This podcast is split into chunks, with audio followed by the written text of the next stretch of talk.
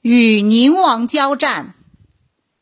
朱宸濠叛乱的消息一起，人心惶动。正德十四年六月十九日二十一日，王阳明紧急上奏朝廷。这个时候，朱宸濠已经率兵出鄱阳湖，并对安庆进行围攻，局势越来越严峻和复杂。安庆若是被攻破，那么整个南京就会十分危险。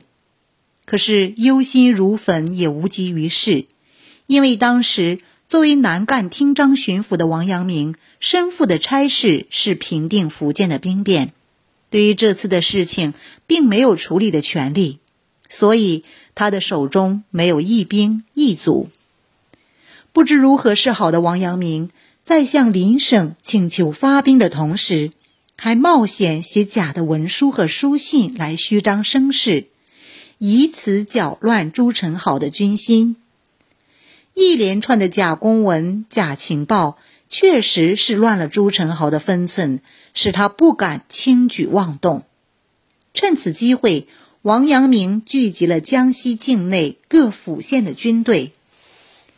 七月十八日，王阳明誓师北上，朱宸濠对安庆进行围攻，虽久未成功。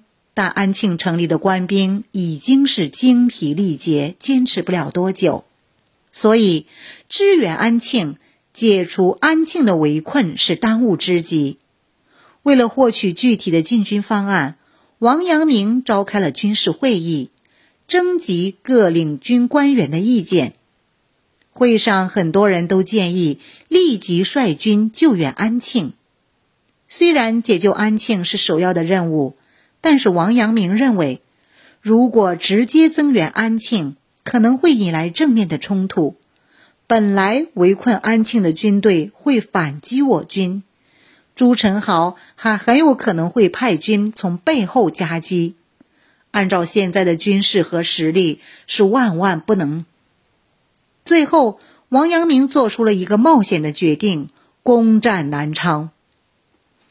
虽然王阳明的军队，同朱宸濠的军队在素质上相比有很大的不足之处，但是叛军留守南昌城中的人数并不多，而且王阳明的军队是从各地招募来的忠义之士，在气势上是有一种要压反的正义。王阳明认为，只要攻克南昌，就相当于攻克了朱宸濠的作战基地。不仅能够从侧面解除安庆被围困的境地，还可以反过来牵制朱宸濠，解除南京的危险。统一好作战思想后，王阳明开始进行紧密的筹划和战前的各项准备。在对南昌发动进攻之前，王阳明向南昌城里的百姓发了即将要攻城的告谕，并说明朱宸濠谋反的罪行。百姓大可不要惊慌，而从逆的人或官员，只要开门投诚，帮助抚慰百姓，都可得到一条生路；否则，只有死路一条。七月十九日夜，先头部队到达南昌的广润门外，王阳明亲自到广润门外誓师，颁布并声明了严格的军纪，部队。听鼓声而行动，一鼓复城，再鼓登城，三鼓不克诸武长，四鼓不克斩将。第二天黎明，准备好的各路军队，随着一阵阵鼓声的响起，发起了对南昌的总攻。早已经被告谕和投降书弄得军心涣散的守城军队，虽做了抵抗，但奈何不了王阳明的军队大规模的进攻。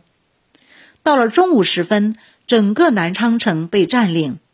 宁王府的人一听到南昌城失守的消息后，便纵火自焚。霎时间，疯狂的火势蔓延到了周围的居民。在王阳明的控制和指挥下，攻城的士兵立即投入到救火和安抚居民当中去。混乱的局面得到了控制，一切变得有条不紊起来。这边。朱宸濠正在指挥军队准备强攻安庆，却得到王阳明攻占南昌的消息，于是马上下令回师南昌。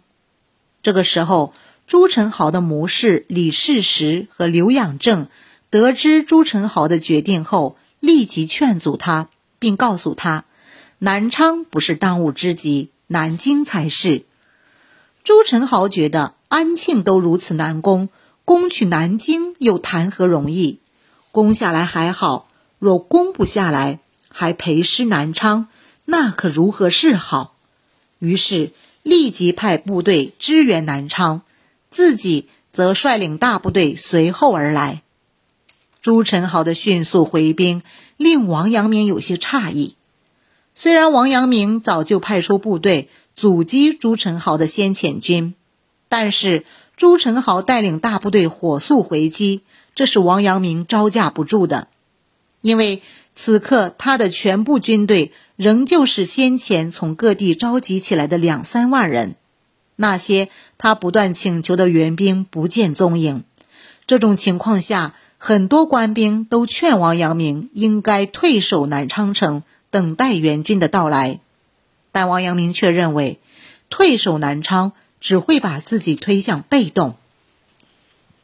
虽然从各方面分析，朱宸濠都占了上风，但是自己这边也是占有优势的。首先，朱宸濠本来就是做贼心虚，南昌被占领，此刻他应该是心急如焚、急躁不已。这个时候更应该抓住他的弱点，主动出击，而不是等待他来进攻。他立刻进入到战争状态中，再一次统一思想，强调军纪。部署军事。七月二十三日，朱宸濠的先遣部队已经逼近南昌城，来势汹汹。二十四日一早，朱宸濠所率领的大军已经到达城外的王家渡。